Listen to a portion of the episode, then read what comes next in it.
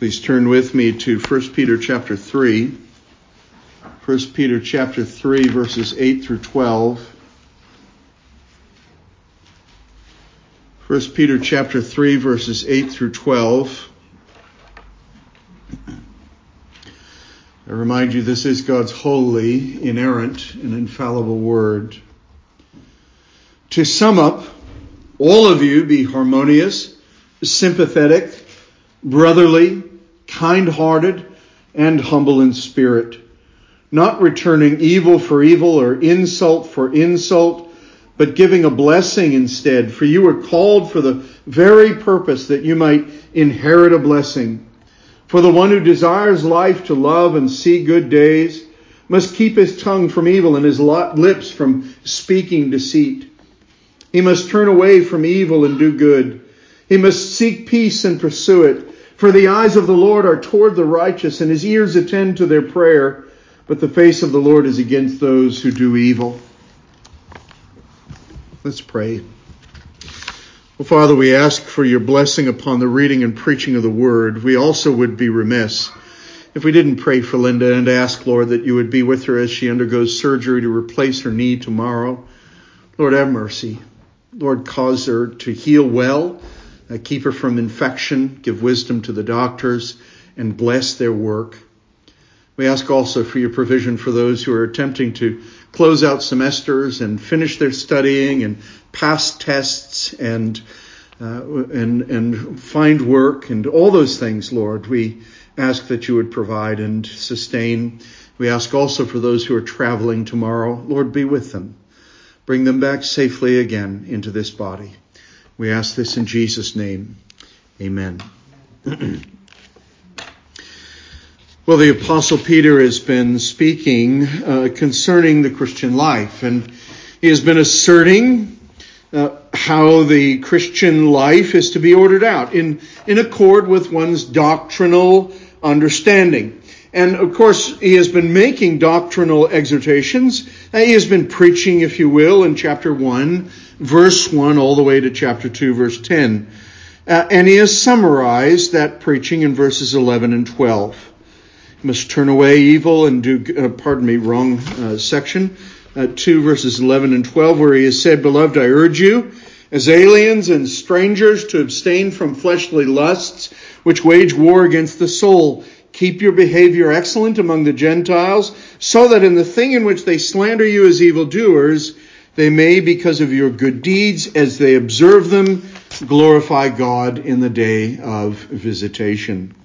It's what we just heard about uh, just a few moments ago. Sergei was sharing for, it with us that as they do good deeds, as they do good works, they hoped ultimately to glorify God and to lead to the sanctification and growth and the spiritual nurture of those who receive what they do. And so Peter is essentially arguing for that. The heart of it all is that we are to walk in such a way that we would glorify God in all that we do and do, uh, shut up those who are foolish in their assumptions, uh, and shut up uh, those who would contend against Christianity, not them, but their complaints, uh, and also that we would provide a ready answer for the hope that we have. So he's reached a section in chapter 3 where he says, to sum up. Now maybe in your translation it says, now finally, uh, and that's a signal word. That's a signal word for pastors. I was in a, a, a I was listening to a sermon this last week uh, where a pastor said, "Now finally," but then he was lying because about five minutes later he said, "And finally again." Now it, that sometimes pastors will do that uh, to sum up, or my last point is, and then they'll say, "Well, I." I have another point. Um, well, that's what Peter is doing, but he's faithful to do it. He's not reached the end of this passage like a pastor who reaches the end of his sermon says, now finally, uh, Peter's not doing that. Rather, rather what he's saying is to sum up. And of course, in, in my passage, uh, or in my translation, it says to sum up. It's, it's, now let me sum up what I've just said. Or let me conclude, let me summarize uh, everything that I've just said. It's not a formula for arriving at the end. It's rather a, a word that signals a summary. And so these are conclusive comments inclusive comments for everyone. This is for all who are listening. He's just uh, spoken to slaves, he's spoken to women or wives, he's spoken to husbands, he's spoken to citizens, denizens of a given government. Uh, and now he says, finally, or to sum up, or for everyone that's here or listening to my epistle, uh, and so he, what he says, he has to say is important. Now there's a purpose in his speaking, there's a purpose in what he has been exhorting. And that purpose is simply this. Uh, he wants our lives, he wants the lives of those who read this epistle, who hear it even to today, to recognize that and to equip us with lives that preach the gospel. It's exactly what was stated earlier by Sergei. As we go out, as we hand out food to those who are in need, to refugees, we hope to ultimately bear fruit for the gospel in the lives of people who receive what we do. And so, as Christians, that's essential uh, to the Christian life. And I love to, I love that that was affirmed in that example this morning.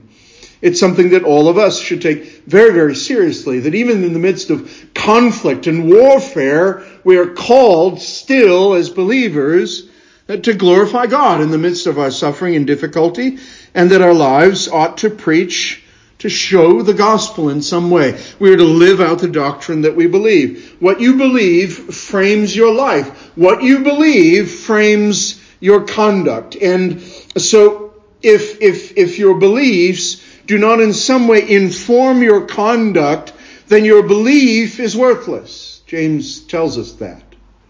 James clarifies that. If, if your doctrinal commitments are not bearing fruit with a life lived out uh, that that that, that that clarifies that that shows that bears fruit of justification, uh, then in fact perhaps we have not experienced justification. Um, it's our faith or what we say that we believe is worthless. Uh, James makes that clear. Faith without works is dead. You show me your faith, I'll show you. I'll show you a life that displays God's justifying work in fruit bearing. You see, because the truth is that bearing fruit for God is not is not bound up in our own efforts or our own abilities or our own ability somehow to bear fruit, that somehow we can squeeze with all our might and bear fruit and popping it out in some way. But no, rather God says that I will, in, in his de- declarations concerning regeneration from the Old Testament all the way to the New, he declares that God, that He will justify us according to His grace, and He will cause us to walk forth and bear fruit. So it's only our privilege to, to bear that fruit. It is His to produce it. Fruitfulness of a believing life is something which God, the Holy Spirit, is at work proclaiming, declaring, clarifying, causing to grow. And if in fact we don't bear fruit, if, if, if what we say that we believe does not in any way bear upon our lives, then in fact we, we are not likely justif- we are likely to not be justified. And so as believers, we should come to the conviction that this is what Peter commands. The Word of God is commanding certain behaviors of the of a Christian living in various contexts, living in the world. Uh, we are to be living in specific ways. And, and so the apostle Peter helps us and he shows us how to live within the community. And he'll show us how to live in the face of evil. And then he's going to thirdly, finally, show us how to live before the very face of God. Firstly, living within the community. To sum up, all of you be harmonious, sympathetic, brotherly, kind hearted, and humble in spirit. Sounds easy, doesn't it? Not so much. Peter provides a description of the life that we must live within the Christian community, and all of these traits are of a very social nature.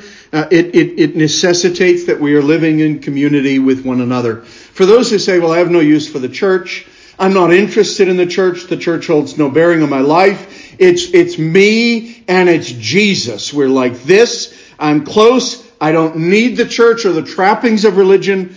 Well, to be quite frank, scripture over and over and over and over again shows and denies that there is any such thing as a solitary Christian living outside of community. It's not possible. You say, well, I'm doing just fine. Well, you are malformed in the sense that you, you're not showing harmonious uh, ability to live in communion together. You're not sympathizing. You're not sympathizing with fellow believers in the covenant context. Uh, how are you expressing your brotherly love while you're uh, while you're enjoying this private expression of Christian religion?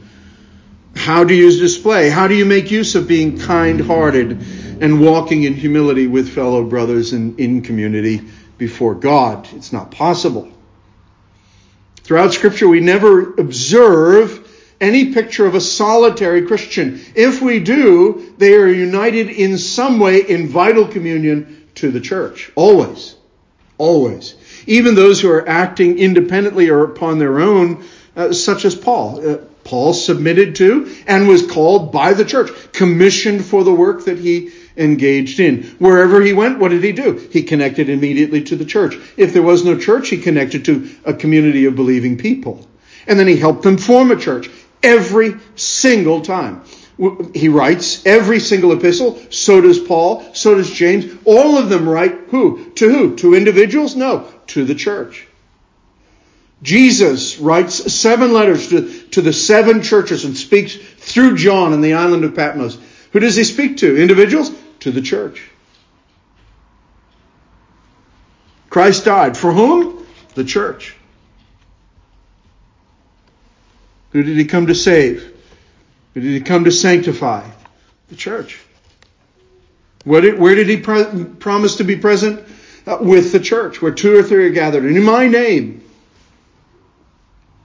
and so Peter is saying, look, this is, these are social these are social traits to be wrought within the social uh, framework of the believing community of God's people, the church.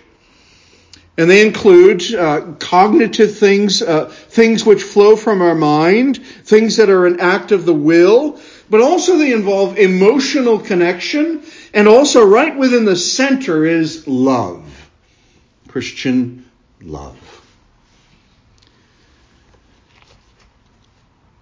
I, don't believe I've ever seen anywhere in Scripture where there is this command to love oneself. Uh, I don't see that anywhere. But I do see a constant refrain to love one another.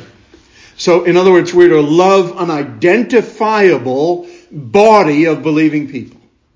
And how can we do that unless the church is clearly identified and known within the pages of Scripture and known here within any given community? as those who have confessed their faith, publicly uh, before the body of God's people and submitted to its leadership as unto the Lord. So let's look at these traits. These are traits that ought to be a clear mark of Christian community. And it's, it's, they're what we're called to have a, a, a verbal and physical lifelong commitment to, to practice. First is to be harmonious, of uh, to, to be harmonious. Now, some of us are, are rather dissonant. Uh, we don't like to be harmonious. We like to go our own way. We like to be contrarians. Uh, but the Bible is clearly in, in, has a priority for being harmonious.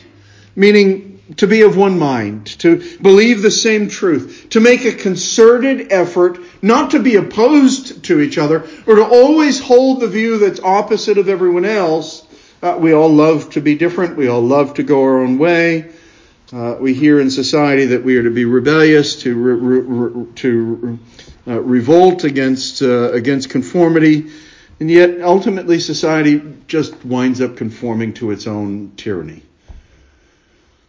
But here, within the church, we are commanded in submission to Jesus Christ because of our love for Jesus Christ, because of our love for one another. We are to be harmonious. In other words, not not be uh, not not to to not be so conformed that we are. Uh, this this does not mean that we are, uh, in other words, uh, thinking in such a way that uh, we don't have independent thought. It doesn't mean that we can't have our, our own set of, of intellectual commitments or that we can think and process in a different way than everyone else. It doesn't mean that somehow we must become uh, or submit to some idea of a thought police system where we only ever think the way that everyone else does. No.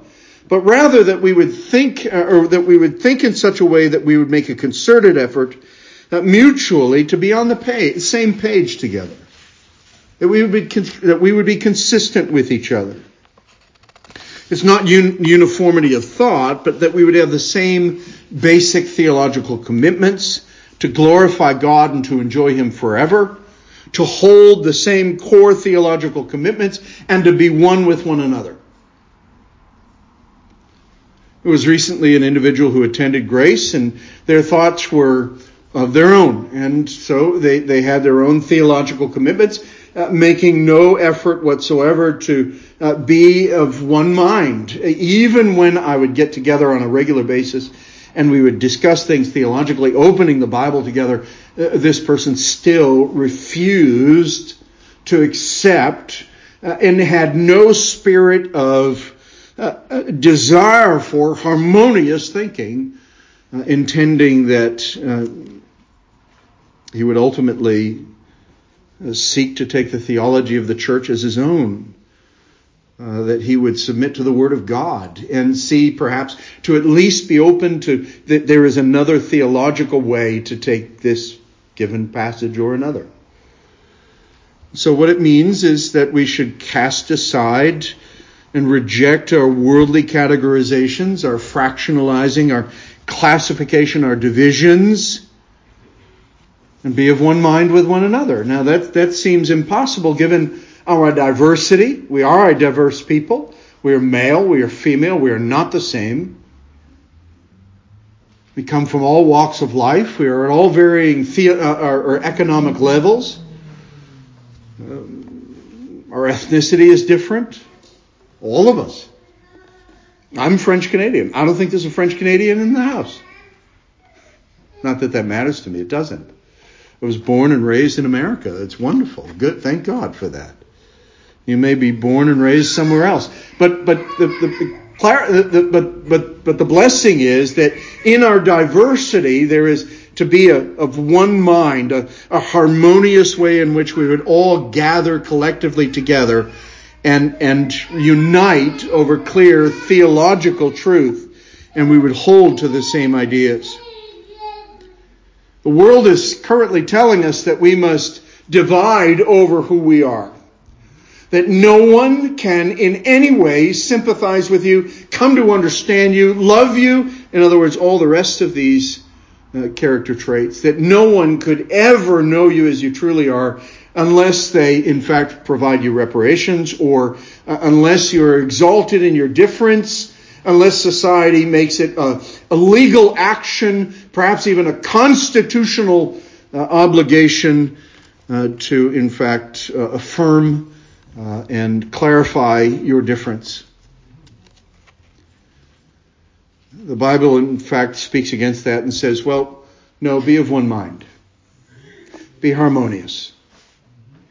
In other words, it means that all of us must set aside, all of us must leave behind all those things that are common to humanity, that are sinful in nature, that call us to, to, to clarify and to emphasize our differences the Bible says, no, don't emphasize those differences. Rather, emphasize your unity together in the gospel of Jesus Christ.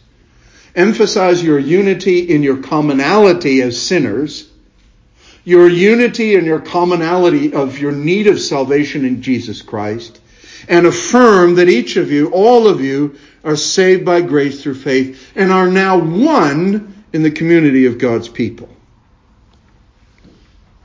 So we are to be harmonious with one another. Even having a priority such that it is at work visibly in our lives, that even when we find ourselves to be at different, uh, of a different mindset over a given issue, that we would seek to be understanding about our differences and even being willing humbly to adopt another's perspective. Because God commands us to be harmonious. Sympatheia is another one. It's, it's, it, that's exactly the Greek word. It means to suffer with. It means to suffer with. And we can see that in some way. So what it means is when, when Sergei comes and shares with us a summary of what he's going back to and how the warfare that he and his wife have endured, there's separation that has been heartbreaking. It means that we should groan within ourselves and, and actively make some effort to relieve that suffering in some way. By being willing to pray for them, by being willing to, to ask them what they need, by being willing to put money as this church has done, as you have done, behind that, and to say, Here, take. Take and serve, take and use it for the kingdom of God. Our small church has given, I think, about 1,500 or so, and I think that's an extraordinary work of grace that God has enabled us to be a part of. But there are other ways that we can suffer. It, it, it means to genuinely have pity It, it, means Roman, like Romans 12 verse 15 says, rejoice with those who rejoice and mourn with those who mourn. It means, here's this person, here's, here's so and so on Sunday morning, and in walks, in walks Laura. And, and, and she's weeping. She's weeping over a, hard and difficult situation in her life. Perhaps something that's going on in her family. And it means that you, as a godly woman or a godly friend or male, uh, comes alongside and says, I'm going to sit down with you and weep with you. I'm so burdened by what you're, you're burdened with. I'm saddened by what you're saddened with and by. Dr. Brene Brown has a, a, a, lovely little cartoon that's on YouTube, and she it, it, it's born out of a, uh, a, a symposium that she led, and it talks about the idea of of sympathy and and beyond. Um, and she says basically that it's perspective taking that you take another person who is suffering, who is hurting, you take their perspective. And so you stay out of judgment. And she says, you know, this is not easy considering how much we enjoy this. Uh, we love that, don't we? We, we will often be judgmental. Someone says, uh, my children are not walking with the Lord. Uh, I'm, I'm grieved over this. Well, we begin to be judgmental in our heart perhaps and say, well, I wonder if they did what I did, and I wonder if they did all the things perfectly that they ought to have done. I wonder if they've been as faithful as they should be and if they've obeyed God's commandments. Well, uh, that is important. At the same time, God is sovereign and God is pleased to save all those who are elect unto, great, his grace. He is pleased to work even beyond our own weaknesses. There is no such thing as a perfect Christian parent.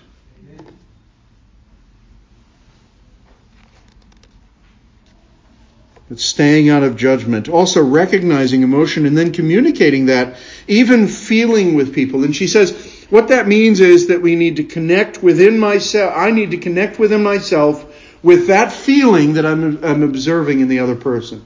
Typically, we enter into judgment, or we'll say, Let me tell you about my experience of that feeling. That's not listening.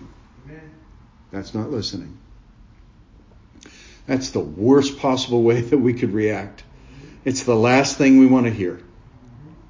When we're hurting and we want to talk about our situation, we need encouragement and help and prayer.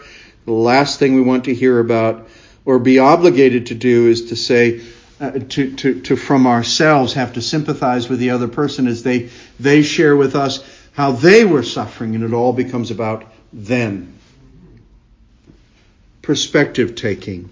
Connecting within myself with that feeling, but saying nothing about myself, rather sharing their sorrow. She said this at the end of her discussion. Rarely does a response, in other words, something I'm saying, well, gee whiz, uh, surely uh, uh, everything's going to be all right, or or at least uh, your situation isn't as bad as it could be. Uh, rather than making a response, uh, rarely does a response make something better. What makes something better is connection. And I, I agree, and I think that's affirmed in the Word of God. So we are to be harmonious and we are to be sympathetic. In other words, to make a connection with people who are suffering. And then love as a brother, brotherly love. A simple recognition, I think, helps us here. Uh, maybe I have a hard time loving my Christian brothers and sisters, but let me let me step back. Let, let's all step back for a second and simply recognize one basic fact. Everyone you see around you this morning, on this Sunday morning, even if they're only temporarily here, they are your brothers. They are your sisters. And they are more profoundly linked to you than your actual physical blood, body, uh, uh, or blood uh, brothers and sisters. Because they are united to Jesus Christ, and you are united with them as well. Now, culture equates love with eroticism and physical affection.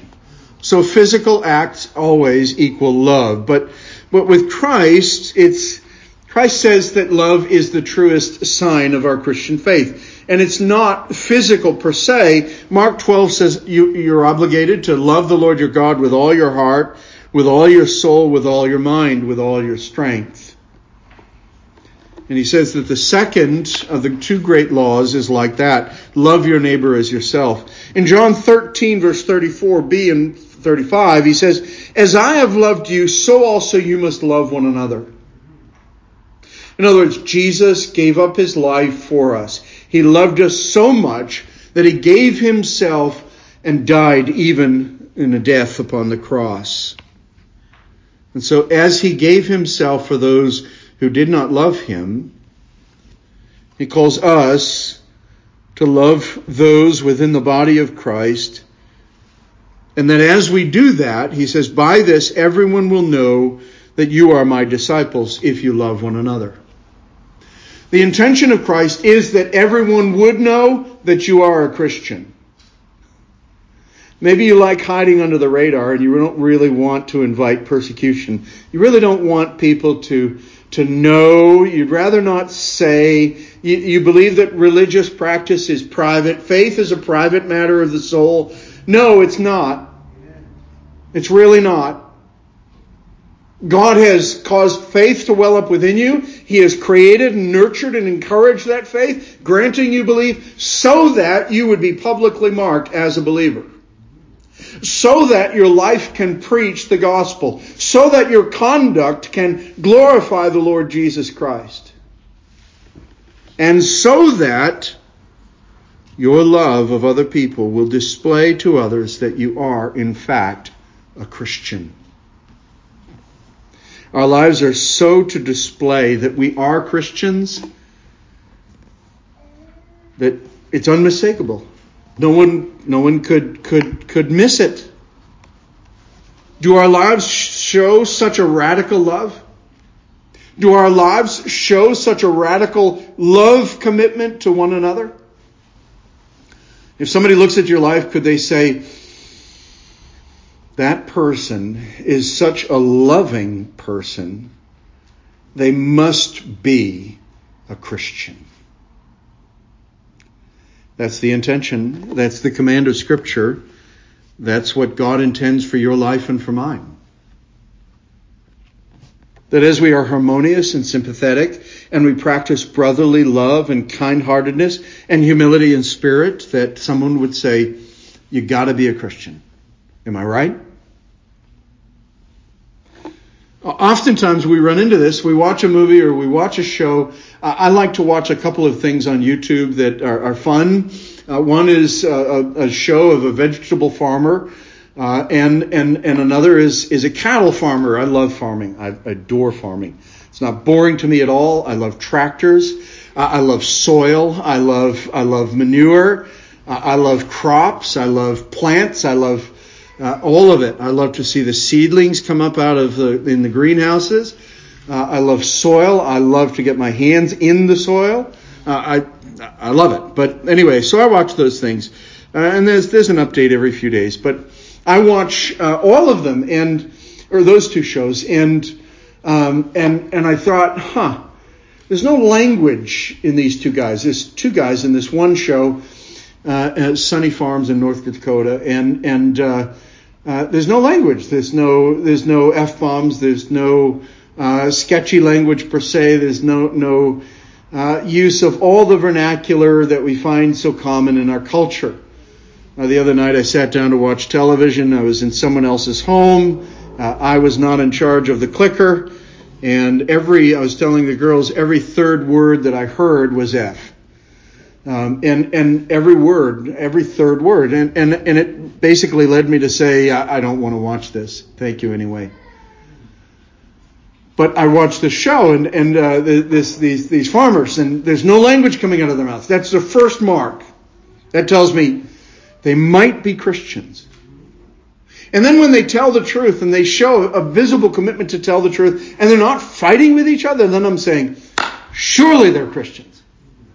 And sure enough, they start talking about their church. Eventually, after I'd watched many different videos. There's another family, and I, I swear they're Baptist. I think they're Baptist. I think they go to a Baptist church. They're farmers, they're vegetable farmers, and it delights me to see their love of their family, their harmoniousness, their sympathy with one another, their brotherly love, and it leads me to the conclusion they've got to be believers. Maybe you've run into this too. You've seen people, your neighbors next door, and you think, they're so nice. I see the way that they interact together. I see the way they treat their children. They've got to be Christians. Well, that's what God intends for your life to preach. Your life is to preach to others and to show to others that surely they must come to the inevitable conclusion that this person, this family, these individuals, they're Christians.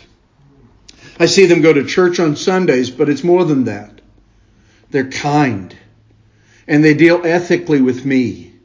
And they show love to their neighbors. Surely they're Christians. Love as a brother. It's a mark of Christianity. Compassion is another. Kind-heartedness, as it as it is related in my um, in in in my uh, translation, having uh, literally having healthy intestinal or bowels, uh, intestinal health or love flowing from the bowels. You know what that's like, and of course, love within Scripture, kindheartedness, tenderheartedness. uh, we, we know when we feel sympathy for someone or we feel deeply for another individual who is struggling, we feel it in our bowels. Uh, it's a feeling that immediately connects to our to our, our chest, our heart, our bowels, uh, somewhere deep within us. We physically feel the sympathy and the mercy that we extend to them. Now, this word compassion or, or kind heartedness involves forgiveness. It involves understanding. It involves concern for other, another person's needs. Ephesians 4:29 speaks about it. Do not let any unwholesome talk come out of your mouths, but only what is helpful for building up others according to their needs, that it may benefit those who listen. And do not grieve the Holy Spirit of God with whom you were sealed for the day of redemption. Get rid of all bitterness, rage and anger, brawling and slander, along with every form of malice. Be kind and compassionate to one another, forgiving each other, just as in Christ God forgave you. It's extraordinary that God asks nothing from you or of you that one first, He doesn't give us the ability and the capacity to perform, but also that He Himself hasn't already shown us It's true. Even last week, and of the sermons that have been preached in the last few weeks about submission and about uh, in its various forms, in no way has God commanded us to act in a way that He Himself is unwilling to act. Rather, over and over again, the motivation for our submission in our various ways, in various systems and cultures and, and organizations, is because Christ submitted to the Father. It's because Christ was made subject to the cross. It's because Jesus Christ submitted to our need for redemption and provided his mercy for us. We need to be honest about our weaknesses. We need to be kind hearted with one another. We are to honor humility. We are to walk in the last way that, that Peter identifies here and humble in spirit. I think that's the hardest of all, isn't it? We are prone to pride. We are prone to exalt ourselves. We are prone to really want the approbation, the affirmation, the adoration, the admiration of our fellow man. We want to be admired. We want others to see our excellence. We want others to receive that we are deeply gifted persons with great skills, with a sharp mind, with, with awesome beauty, with whatever the case may be. We want others to respect and admire us. I don't care who you are. You can't deny it. We all do enjoy a bit of admiration. We do want to put our best foot forward. We do want others to, in some way, appreciate something about ourselves because we, we, we want to be, we need to be, um, at the very least, recognized. It's endemic to our human condition. But if we're to have a humble mind, it means we have to forget about ourselves a little bit to not talk about ourselves all the time. We have to place less importance on our own stories than we do on the stories of others. We need to be honest about our weaknesses. We can't be ashamed to ask for prayer. We confess our sins to one another. We stop boasting. The Bible says he opposes the proud, but he gives grace to the humble. And Jesus, as in all things, is our penultimate example of humility. He humbled himself even to the point of death on a cross. I tell you this morning, if you're rejecting all of these traits and you're unwilling to do this, if you say, no, I'm unwilling to be harmonious, sympathetic, brotherly, kind-hearted, and humble in spirit, won't do it, or, or at least in your own mind you're saying, well, I am who I am, I'm going to be who I want to be, and all right, I'll make a cursory effort. Well, all you're really saying is, you don't know Christ. All you're really saying is, I've never experienced Jesus Christ in such a way that I have seen that he humbled himself even to the point of death, death on a cross for me.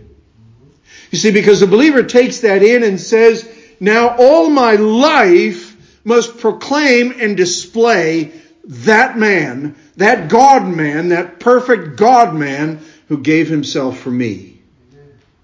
All my life is intended to display the excellence of my Savior, the Lord Jesus Christ, because I've experienced Him. I've seen Him. I know Him, and I know what He's done for me.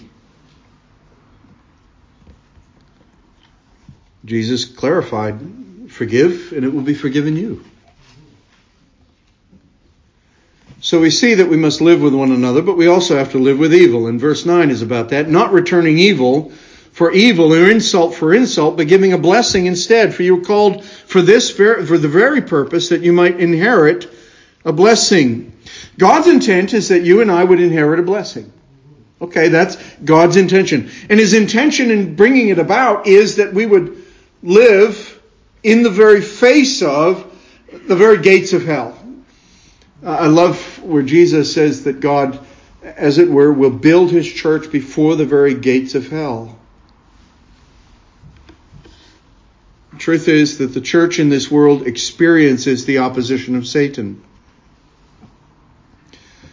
And the truth is that we will experience evil in our world, as our brother Sergei is experiencing in the Ukraine right now. But you and I might experience evil even in the church community when we are doing all the above. Schopenhauer, the, Schopenhauer, a German philosopher, says he compared the human race to porcupines huddled together on a cold winter's night. He says that the colder it gets outside, the more we huddle together for warmth. But the closer we get to one another, the more we hurt one another with our sharp quills. And in the lonely night of Earth's winter, eventually we begin to drift apart, wandering out on our own and freezing to death in our own loneliness. I think that's the case. I think that's an apt depiction. But in the church, there we are, we're huddled together for warmth against the cold, and we are hurting one another with our sharp quills.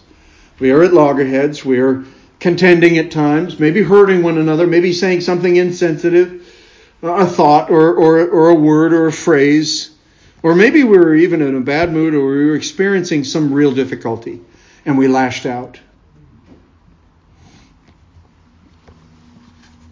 What are we to do? How can we maintain the bond of unity and peace when we are prone to harming one another? Warmth and connection comes through forgiveness when it's threatened, and so we ought to be a people ready to forgive. Not just as long as he comes to me, as long as she confesses her sin, I'm going to be willing to forgive. No, rather, Paul writes to the church and says, look, to Philippian, to, to the Philippians, uh, he says, or pardon me, to the church in Corinth, he says, look, it's better if you be defrauded than that you be dividing from one another and take each other to court. In other words, it's a better thing in the eyes of God that we endure and we forgive without asserting our rights. How could we do such a thing? I think we struggle to do that because we are not convinced that God sees and God will bring redress. I think that we're not convinced that God sees the evil committed against us. And so we've got to get the retribution that we deserve. I think there's something more incipiently evil. We believe ourselves to be sovereign, and we make of ourselves demigods over our own lives, and we believe that we are entitled to revenge. But that's not the case. Revenge belongs to the Lord. Justice is in God's hands, and He will make it right. We are obligated to forgive one another. We, we need to forgive one another for the pokes that we receive. We're to hope in God for recompense if, in fact, it's that important. God will balance the scales. We have to let go of that inner desire harbored within us that wishes punishment on the person that offended us. Have we not read the story of the unjust steward? The one who was forgiven an immense amount and then went over a picayune amount and enslaved his own fellow servant until he could pay his debt. What did the Lord do in that instance? He said, He took that evil, wicked servant and said, I have forgiven you of so much. And you would enslave your own fellow servant over a minor amount.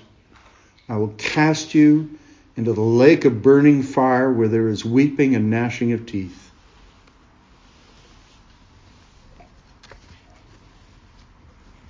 Don't we understand from the scriptures that if we seek retribution, we refuse to live harmoniously with the church, we refuse to be kind hearted or humble in spirit, sympathetic and brotherly, that we have not experienced the forgiveness of God, that we are not believers and we are subject to God's wrath and curse. And if we have not seen Christ in all of his glory, if we have not experienced the compassion of God in the forgiveness of sins, that we are not a Christian. And we are in need deeply of seeing God's love in Christ. We need to let go of that inner desire that harbors wrongs committed against us, that is quick to forgive, that glories in forgiveness, because we have been forgiven by God in Christ Jesus. What we experience, the redemption that has been accomplished for us, is, is to be our, our complete and ongoing total motivation in the Christian life. It, it, it, it keeps giving dividends, dear brothers and sisters. It never ceases to motivate the believer. So don't repay evil for evil. Many complain that there's a lot of political acrimony, bitterness, anger, animosity, hostility. People can't sit in a room and talk and disagree over any issues at all. Uh, we ought not to be like that. Here's a thought stop placing a greater importance and priority in your life on politics. Weep over this. Ask the Lord to give you a greater burden for the lost. Ask the Lord to help you feel more deeply about the gospel of Jesus Christ and love of Jesus Christ and love for the church and your fellow brothers in Christ and for a harmonious, sympathetic, brotherly, kind hearted, and humble spirit than you do for your political perspectives. I'm not saying political perspectives are wrong, they are not. But when that becomes a greater identifying component of who we are, there's something wrong. In the end, our motivation is found in this. We receive a blessing when we do this. God's approval is that we should, that, that all of this is all that should matter ultimately. Revenge loses out on God's blessing, fails to take up at the calling to which God has called us. What does it mean to be blessed of God? Well, it means to order our responses to suffering, to difficulty, to evil, even in such a way that we prioritize gospel, dis- gospel witness over retribution. We submit. We're willing to sub- be subject according to the Lord's command and example because of Jesus to even the unjust and the undeserving, so that ignorance would be cured and that the praise of God would result. Now, lastly and finally, yes, in summary, the third point is we are to live before the face of God in verses 10 through 12. The one who desires life to love and to see God good days must keep his tongue from evil, his lips from speaking deceit. He must turn away from evil and do good. He must seek peace and pursue it. For the eyes of the Lord are toward the righteous, and his ears attend their prayer. But the face of the Lord is against those who do evil. It's, it's Psalm 34 and toto. It's Psalm 34.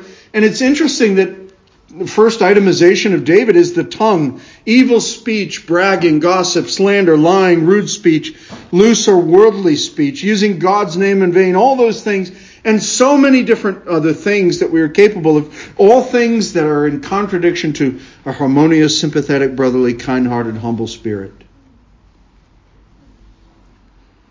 But let, us conclude, let, let's summarize what Peter has said here. An obedient life comes from a heart transformed by grace. If your heart has been transformed by grace, if you've come to know Jesus Christ, then your life will be transformed by Him. God takes notice. God takes notice and God takes sides. He favors the meek. He favors the righteous. He hears only their prayers. Did you recognize that in the passage? The face of the Lord is against those who do evil. His ears attend to their prayer toward the righteous. You know, he doesn't hear the unrighteous. God doesn't listen to the prayers offered by those who have rejected the Son of God. God will not hear the prayers of those who have no interest in accepting Jesus Christ as their Savior. He hears only the prayers of those who have been made righteous in Christ. And those made righteous in Christ will have a, a life and fruit bearing life itself that displays the blessings of God. Maybe no one has ever heard you, maybe no one takes any notice of you, but the Lord does. The Lord does. Refusing to engage in God's way results ultimately in unheard prayer. The God who closes up the heavens as if they are brass against you. But if, if you have faith in Jesus Christ, if you are trusting in Him, your prayers are heard. But it's more than that. It's not just that God is, well, yeah, I heard that. The eyes of the Lord are toward the righteous. It means he's looking at you like a loved one who can't take his eyes off of you. The eyes of the Lord are toward the righteous, and his ears attend to their prayers. It's like this as I get a little bit older, I get a little less acute with my hearing. So sometimes I have to turn my head and I have to listen a little bit more, a little bit better in order to hear what some are saying, especially those who are extremely soft spoken. I have to turn my head. God is directing his gaze towards you who are his righteous people, all those accepted in his beloved Son, and his ears are tuned to hear you. It's an extraordinary posture. It's an extraordinary posture that God wants us to see from Psalm 34, and Peter says is true of all those who are in Christ. That God is so bent on seeing you, there's nothing that occurs in your life that he, he hasn't observed And there's nothing you can pray and say unto him that he won't hear. The eyes of the Lord are toward the righteous, and his ears attend to their prayer, but the face of the Lord is against those who do evil. The face of the Lord is against those who do evil. If you know your life to be one of practicing evil, if you have practiced evil, if you are practicing evil, if you are sinning against God and you continue to sin against God, God's face is against you. Now, what this means is that God's face, His judgment, His harshness, His wrath, His holy anger is against you. That there is peace with God and there is justification with God through Christ Jesus. If you come and you confess your sins to Him whose face is hard against you, if you confess your sins, he is faithful and just to forgive us of our sins and to cleanse us of all unrighteousness. Would you be clean? Would you have the face, the eyes of the Father directed towards you? Would you have uh, the ears of our God bent towards you in such a way that he hears your every prayer? Come in faith to Jesus Christ. Come and be relieved of the effects and the tyranny of sin. Common experience justification by believing and entrusting in Jesus Christ alone.